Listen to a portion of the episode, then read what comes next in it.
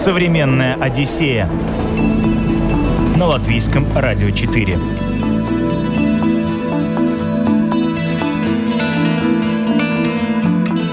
Привет, друзья! У микрофона Елена Вихрова, и сегодня мы отправляемся в путешествие по самым грандиозным заброшенным местам Эстонии. Легендарный Горл-Холл, построенный к летней Олимпиаде 1980 года. Загадочная шахта Котла-Номе по добыче сланцев, в которой каждый сможет почувствовать себя настоящим шахтером. Пугающие пороховые тоннели Петра Первого, фантастически красивый карьер Румус рядом стоящей тюрьмой Руму. Все это и многое другое в этом выпуске. Мы начинаем. У меня ребята высыпаются из машины и такие, мы что, в Ниццу прилетели? Была, наверное, я в тюрьмах пяти, но это самый интересный объект. Да, потому что там действительно можно представить картинку, как это было. Можно покататься на вагончике под землей на шахтерском. И саму экскурсию ведут обычно бывшие шахтеры. Они выбили эти туннели прямо в скале. Честно, это самый крутой объект, который я видела, потому что это безумно огромный концертный зал, это безумно огромный ледовый холл, в который, к сожалению, мы не попадаем, потому что его состояние полностью аварийное. Таких масштабных мест я нигде не видела. Это что-то что-то с чем-то.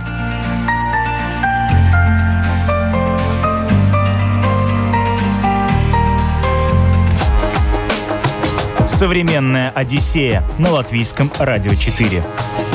Диана – руководитель команды Рига Чернобыль Тим, эксперт по заброшенным местам. Она давно увлекается индустриальным наследием и знает, пожалуй, все самые интересные заброшки не только стран Балтии, но и Европы, а то и мира. Только что она вернулась из поездки по самым эпичным заброшкам соседней Эстонии. Эстония вообще мне очень нравится как страна. А, мне очень нравится природа Эстонии. Она ближе к северу, и Соответственно, там очень красивые леса, они ниже, чем в Латвии, да, или в Литве. Мне нравятся утесы, вот эти вот скалистые, которые идут вдоль Финского залива. Мне нравится старый город Таллин, очень нравится, безумно нравится. Я, наверное, там ну, раза четыре-пять была, и еще поеду однозначно, да, мне очень нравится. Плюс, почему мне нравится Эстония? Мне нравится Эстония тем, что там можно посетить очень интересные места, заброшенные, да, но эти места, за ними ухаживают, и там сделаны экскурсии. То есть, э, если у нас в Латвии за заброшенными местами не ухаживают и не приводят в порядок, и абсолютно никаким образом они не задействованы в туризме, то в Эстонии наоборот, да, какая бы то ни была бы заброшка, там э, делается экскурсия платится определенная сумма денежек, и туда тебя официально заводят, официально ты там гуляешь и видишь, как это было, вот эти былые, былую мощь, былые масштабы. Главное, что ну, вот это наследие, наследие вот э, того, например, прошлого века, например, э, царские туннели, да, вот ты там читала, э, что э, пороховые туннели Петра Первого, да, то есть это столетней давности постройки и э, очень они интересные, что туда можно посмотреть, зайти, посмотреть, ну, прийти, посмотреть и представить, как это было, например, в то время. Ну, плюс, если еще историю рассказать, то вообще это получается очень здорово. А нету такого, что э, те заброшенные места, которые сделаны как туристические объекты, они уже теряют свою какую-то э, прелесть, э, какую-то аутентичность? Вот в том-то и дело, что в Эстонии нет такого. Заброшенное место есть, но они не приводят его э, в такой порядок, как туристический, да, то есть оно просто есть, они его охраняют, они э, садят там, например, э, охранника, да, чтобы он охранял, или ставят камеры, то есть чтобы люди просто туда вот так вот не залезали. И за счет того, что оно охраняется, оно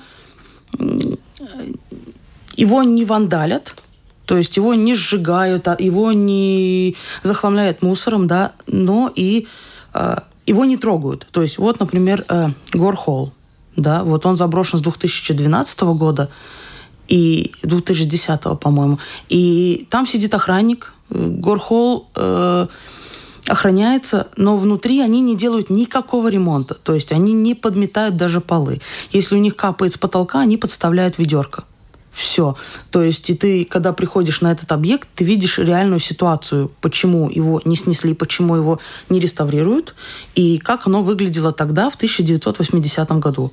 То есть нету никакой, они его не приводят вот в этот вот, не начепуривают, как не, не наводит лоск, скажем так, на этих объектах. Диана разработала свой маршрут по заброшенным местам Эстонии. Начала она свое путешествие с центральной части страны, где в маленьком поселке расположился приют старой техники. Дальше больше – спуск в шахту. Но обо всем по порядку. Наш маршрут начинается с пристанища техники. Это огромная коллекция под открытым небом, которую э, собрали, собрало пожарное общество. Она находится в таком поселке Ярва-Яани огромнейшая коллекция. Я нигде такую коллекцию техники еще не видела. То есть там пожарные машины, там бронетранспортер, там трактора, сельхозтехника, легковые машины, троллейбусы, автобусы. Очень интересная коллекция. То есть мы начинаем свою экскурсию оттуда. Дальше мы едем э, в шахтный музей Котланомы. Это бывшая шахта по добыче сланца – там эта экскурсия э, очень интересная тем, что можно покататься на вагончике под землей на Шахтерском. И саму экскурсию ведут обычно бывшие шахтеры, которые работали или на этой же шахте, или на какой-то другой шахте, но тоже по добыче сланца. А в Эстонии таких шахт очень много. Сейчас, по-моему, одна только действующая или, или две. У меня с цифрами я знаю, что есть действующие, но вот одна или две вот не помню. И сама экскурсия очень интересная. То есть ты погружаешься реально в атмосферу, в шахтерскую, и если гид особенно с юморком, то там вообще, ну, экскурсия суперская. Вот. Но у них есть какие-то особенные байки, которые они там травят, эти какие-то шахтерские байки, да, например, что вот э, в шахте вроде как нельзя курить, но они пока ехали на шахтерском вагончике до своего места, до своего места работы, до своего места работы, они все курили. И то есть э, практически не было ни одного, кто не курил. И поэтому, когда двигался вагончик, было от, э, из окон валил дым. И видно было сразу, то есть вагончик еще не уже уехал, да, а дым остался. И, то есть дымка... Ну, вроде курить нельзя, да, в шахтах по каким-то мерам безопасности. Ну, вот такие. Я не знаю, конечно, правда, неправда. Может быть, это как-то сценарий какой-то, да, э, специально для экскурсии. Но, в принципе, если не заморачиваться и верить всему, да, то это очень интересно. Ну, что еще? В принципе, больше они, конечно, рассказывают историю. Да, периодически. Это, это очень зависит от, э, от гида. Да, это очень зависит от э, экскурсовода, потому что вот в этот раз мы были, у нас попался действительно юморной такой дядечка, и он все время там с сарказмом говорил. То есть, вот, смотрите, какие у нас тут большие потолки. А потолки такие, что я могу, ну, головой почти достаю, да. То есть он переворачивал и с таким сарказмом. Mm-hmm рассказывал, что женщины тоже работали в шахте, и что с такими женщинами, которые работали в шахте, в баре никто не спорил. Ну, клаустрофобом, наверное, так себе, да, там? А, да, была девушка, у которой сразу начала кружиться голова, и чуть ли не обморок, и показалось, что ей нечем дышать, но, слава богу, это прошло через три минуты, и она собралась силами, собрала себя в руки, и все, все было хорошо. Она все пошло. шахта? Шахта очень большая, она углубляется где-то около 80 метров под землю, но она, в принципе, очень большая. Конечно, она больше, чем нам показывают, но есть такие места, которые уже прогнили. Вот эти деревянные балки, которые, которым укрепляли э, шахту, да, они прогнившие, и там уже находиться безоп... небезопасно. А там, где уже туристов ходят, там безопасно. То есть и большую, большую часть, я думаю, что мы не видим. Видим только какую-то одну треть, возможно, всей шахты. Дальше мы пытаемся захватить что-нибудь интересненькое, не только заброшки, потому что, ну, поехать в Эстонию и, например, э, не увидеть самый высокий водопад, ну, было бы грешно, потому что он находится буквально там 12 километров от шахты. То есть мы заезжаем на водопад. Мы в этот раз съездили в бывший закрытый город Силамяи. Это очень прекрасный город с советской абсолютно постройкой, э, со сталинской, да. То есть домики очень красивые, и сейчас там отреставрировали, отремонтировали пристань. То есть у меня ребята высыпаются из машины и такие, мы что, в Ниццу прилетели? Типа, как так? И прямо к морю выходит эта пристань. Очень красивый город. А раньше это был закрытый город. Его кодовое название было «Комбинат 7», «Нарва 10», и еще какой-то э, Петербург, не помню, могу в интернете посмотреть. Короче, но сам факт, что это был закрытый город, потому что в городе находился завод по обогащению урана. Там на территории завода даже были шахты по добыче урана. Э, их закрыли в 59 году, и Но они до сих пор находятся на территории завода. Естественно, туда попасть нельзя, экскурсии там никакие не делают, потому что, ну, уран это все-таки, скажем так, радиоактивный элемент поэтому это очень-очень сильно строго охраняется. Вот. Завод остался, но он переквалифицировался, что сейчас он занимается чем-то другим. Он какой-то поменял немножечко профиль.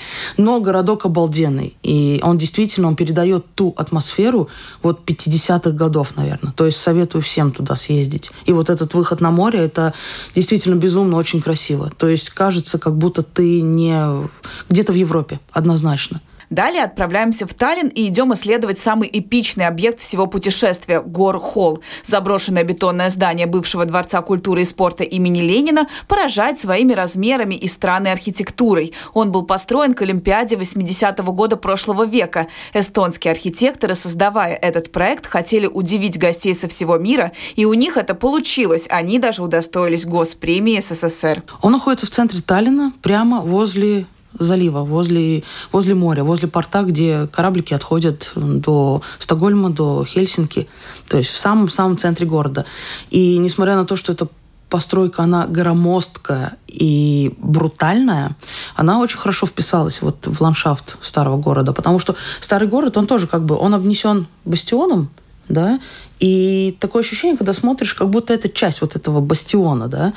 И очень интересно. Э, но Гурхол, скажу честно, это самый крутой объект, который я видела, потому что это безумно огромный концертный зал, это безумно огромный ледовый холл, в который, к сожалению, мы не попадаем, потому что его со- состояние полностью аварийное, да, то есть туда не пускают даже нас, хотя мы вроде бы как бы, ну там, могли бы и договориться, но хозяева очень переживают, что там может и пол провалиться, и может на голову что-то упасть. Поэтому туда нет, но достаточно того, когда ты видишь этот огромный концертный зал, где выступал Цой, где выступала Пугачева, где выступали э, все знаменитости да, того времени, 80-х годов, эстрадные, да, певцы, и какие-то концерты были, какие-то выступления, какие-то спектакли иногда там показывали. И этот огромный зал, это безумно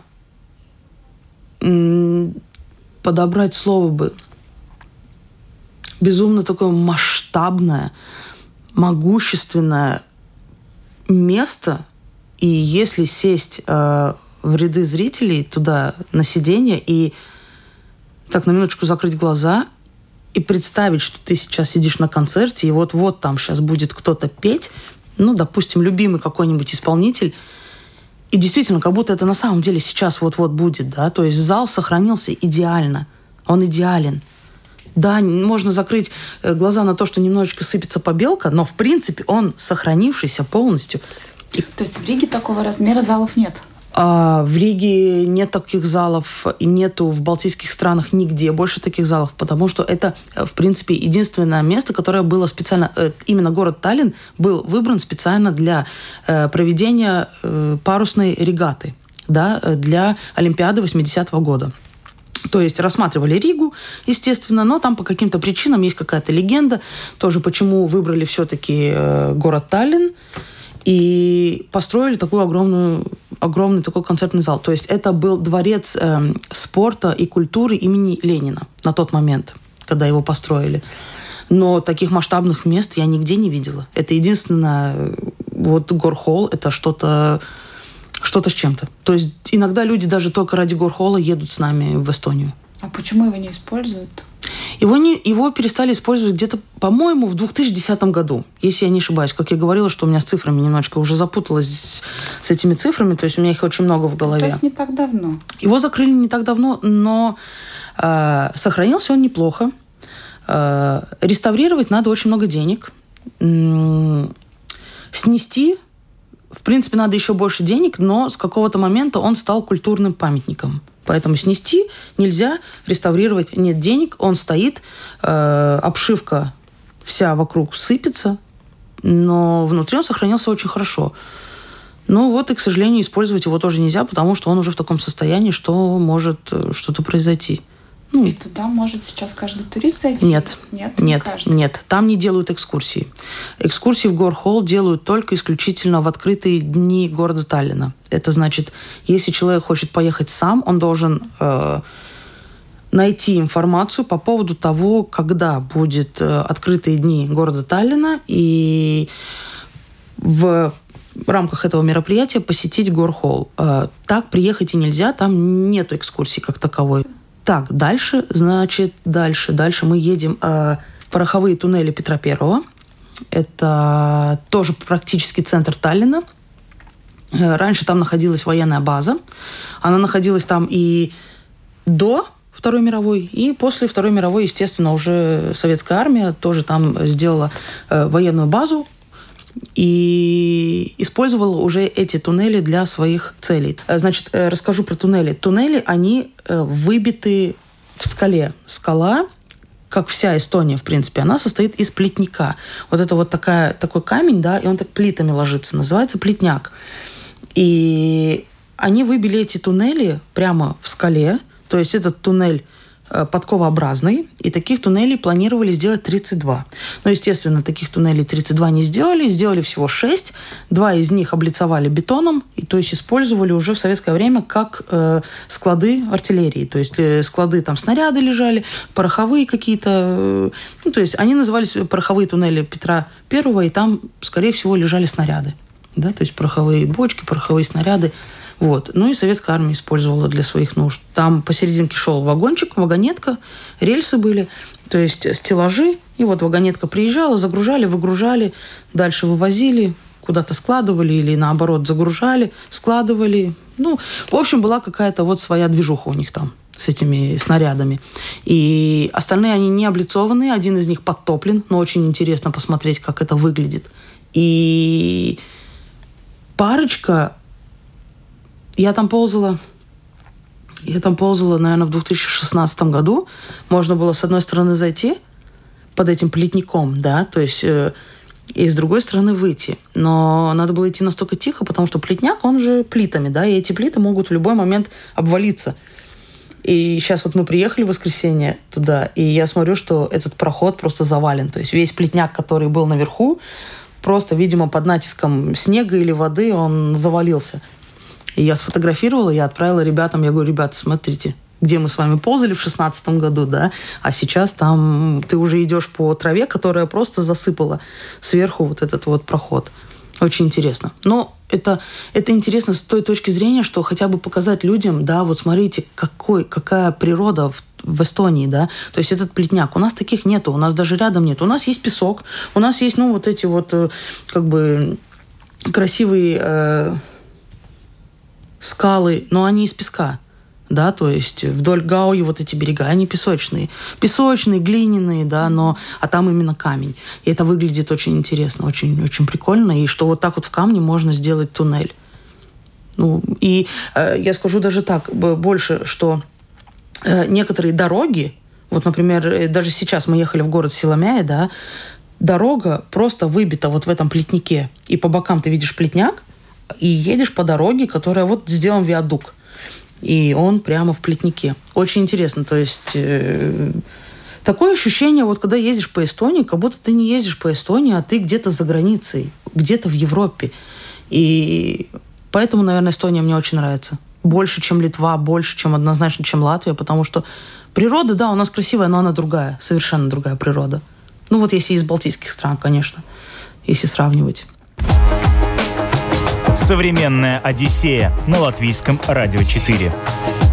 По заброшенным местам Эстонии путешествуем сегодня в современной Одиссее. Осмотрели приют старой техники, спустились в шахту, погуляли по пугающим пороховым тоннелям Петра Первого, побывали в грандиозном горхоле. А прямо сейчас отправимся в тюрьму. У нас последний объект – это тюрьма Руму. Вернее, если правильно, то это тюрьма Муру, которая находится в поселке Руму. Вот. А, и рядом карьер, где добывали известняк, извест, известняковый плетняк. Вот этот камень mm-hmm. с известняком. Mm-hmm. И очень красивый карьер. Чем э, карьер принципе, э, знаменита тем, что под водой есть строение. Очень ошибочно думать, э, что это затопленная тюрьма. Все говорят, что это затопленная тюрьма карьера Руму. Это не так, это не тюрьма. Тюрьма находится рядом, а то, что затопило, это насосная станция, это электрощитовая. То есть это были вспомогательные строение для раскопки и введения добычи вот этого известняка. Вот. Э, конечно, когда отключили насосную станцию, карьер затопило, теперь там очень красивая голубая вода и огромные такие горы песка, на которые можно забраться и сверху посмотреть на этот карьер. И, и тюрьма. А тюрьма тоже, она закрыта совсем, в принципе, недавно, в 2013 году. Она и... уже не действующая. Она не действующая, да, но она закрыта, но она сделана как туристический объект. Покупаешь билетик, тебя запускают на территорию, опять же, там камеры, все охраняется красиво. Но тюрьма не тронута. Ты идешь, там какие-то вещи заключенных еще лежат, да, то есть очень интересно в этом плане посмотреть, да, как вот этот быт был. И можно взять аудиогид, но аудиогид, это, скажем так, опять же, аудиогид думаю для туристов. Реально для туристов, потому что, ну, можно послушать какую-то такую предысторию или какие-то вот эти, что говорит аудиогид, но уже или после поездки, или до, до поездки, но потом ты уже сам гуляешь по этой тюрьме, по тюрьме и видишь, да, вот здесь вот были бараки, здесь вот э, сидели много заключенных, здесь у них был спортзал, здесь у них была мастерская, здесь у них был тренажерный зал, здесь у них была библиотека, кухня, комната для свиданий. То есть очень интересно в том плане, что, опять же, это не тронуто, но охраняется. И скажу честно, что, наверное, это самая интересная тюрьма, в которой я была – была, наверное, я в тюрьмах пяти, но это самый интересный объект, да, потому что там действительно можно представить картинку, как это было, как они э, там жили, как они там обитовали, как они чем занимались, что они делали, и очень интересно. Ну вот в этом плане. Есть еще, есть еще в Сталине, в самом центре, батарейная тюрьма. Но батарейная тюрьма, ее сделали как туристический объект, и батарейную тюрьму можно посетить, ну, наверное, один раз только. Только для галочки посмотреть, что это такое. И мне очень не нравится то, что ну вот они ее сделали как туристический объект. Очень. Да, ты заходишь в какие-то... В некоторые камеры, там висят плакаты уже, какие-то коммунистические плакаты, что связано с историей, какие-то лозунги. То есть мне не понравилось. Правда ли, что в этот карьер ныряют и смотрят эти заброшки? Да, да, да. У меня вот как раз э, одна знакомая ездила в прошлую поездку со мной, рассказывала, как они туда едут нырять с аквалангами. И вот сейчас ездил э, парень с сыном, и они тоже ездят туда нырять. Это излюбленное место, да, потому что, как он сказал, глубина там э, не очень большая, но достаточно для того, чтобы там под водой еще находились вот эти здания какие-то, вот эта насосная станция, вагончики, там даже есть вагончики, которые железные рельсы, да, то есть это все еще до сих пор под водой. Естественно, его никто не будет поднимать, оно никому не надо, но да, у людей есть возможность приехать туда и нырнуть с аквалангом. То есть Эстония, если так посмотреть на все три страны Балтии, самая такая идеальная в плане заброшек, которые доступны для любого человека. Да, да. Эстония, она ближе, наверное, к Скандинавии, и у них немножечко другой менталитет. Они к своим, они к своим объектам, вообще к, своим, к своему наследию относятся немножечко по-другому. Да? То есть они пытаются, наверное, может быть, на всем сделать деньги, но я их поддерживаю, потому что у нас есть возможность да, посетить какие-то места, которые обычно недоступны. То есть если в Латвии мы не можем ни с кем договориться, чтобы что-то посетить официально, да, приехать, даже за деньги, да, мы предлагаем иногда, ну давайте, ребят, мы готовы заплатить определенную сумму, разрешите нам посетить ваш объект. Они говорят нет. Ну, нет и нет, хорошо. А в Эстонии вот наоборот. Да, за денежку, пожалуйста. Конечно, заходите, приходите, все, посещайте. И вот, наверное, это вот немножечко все-таки скандинавский менталитет. Нам, нам до этого, нам учиться и учиться еще. А потенциал у Латвии большой в этом плане? Могли бы составить с Эстонией конкуренцию нет. в плане объектов? Нет? нет, нет, однозначно нет. У Латвии нет уже больше объектов. Mm. У Латвии объекты были, возможно, лет пять тому назад, да, 10. Но сейчас все, уже все. Так же, как Литва. Литва, в принципе, они тоже молодцы. Они сейчас, у них было больше вот этого наследия, да, что индустриального, что индустриального, что исторического, что культурного, да, наследия в плане там каких-то заброшенных мест. Но Литва сейчас очень активно начала их э, реставрировать, реновировать или сносить. То есть, э, если была заброшка, то заброшка сдел... Э, сейчас уже стала или каким-нибудь офисным зданием, или каким-нибудь э, офисным кварталом, если это был завод, да, и несколько зданий, или просто ее сносит. Mm-hmm. В принципе, в Латвии такая же самая ситуация, но в Литве они только что до этого додумались. Латвия додумалась немножечко раньше. А Эстония делает вот туристические объекты. И таким образом призывает к себе туристов. Да, то есть... Кому будет интересно? Мне кажется, что многие думают, что э, поездки по заброшкам это такая очень специфическая история, не для всех, что там нужно не знаю, обладать какой-то физической формой, где-то ползать, где-то там лазить, э, как-то специально одеваться, что-то специальное брать. Такие поездки, как вот, например, в Эстонию мы сейчас делаем, они будут абсолютно интересны всем, любого поколения э, людям, да, начиная от маленьких детей. Вот с нами сейчас ездил э, мужчина с сыном, да, то есть и мелкому было интересно, в принципе, ну, мелкий там 10-12 в этом районе, да, то есть уже в сообразительном таком возрасте им будет однозначно интересно. И постарше поколение тоже, но до 50 стабильно, да, потому что там не надо никакую физическую подготовку. Да, это заброшка, да, возможно, не всем это интересно, но, а, опять же, любая такая поездка, она не ограничивается только забросами, не ограничивается только вот посещением таких заброшенных объектов. Она расширяет э, кругозор людей в любом случае. Спасибо большое. Диана из Рига Чернобыль Тим была сегодня в нашей студии. Спасибо тебе за этот прекрасный рассказ. Спасибо тебе, Лена, за то, что ты меня пригласила. Напомню, что программу «Современная Одиссея» вы можете слушать э, в подкастах э, на крупнейших подкаст-платформах. Ищите нас или слушайте в эфире Латвийского радио 4 по средам и воскресеньям. Программу подготовила и провела Елена Вихрова. До новых встреч. Пока.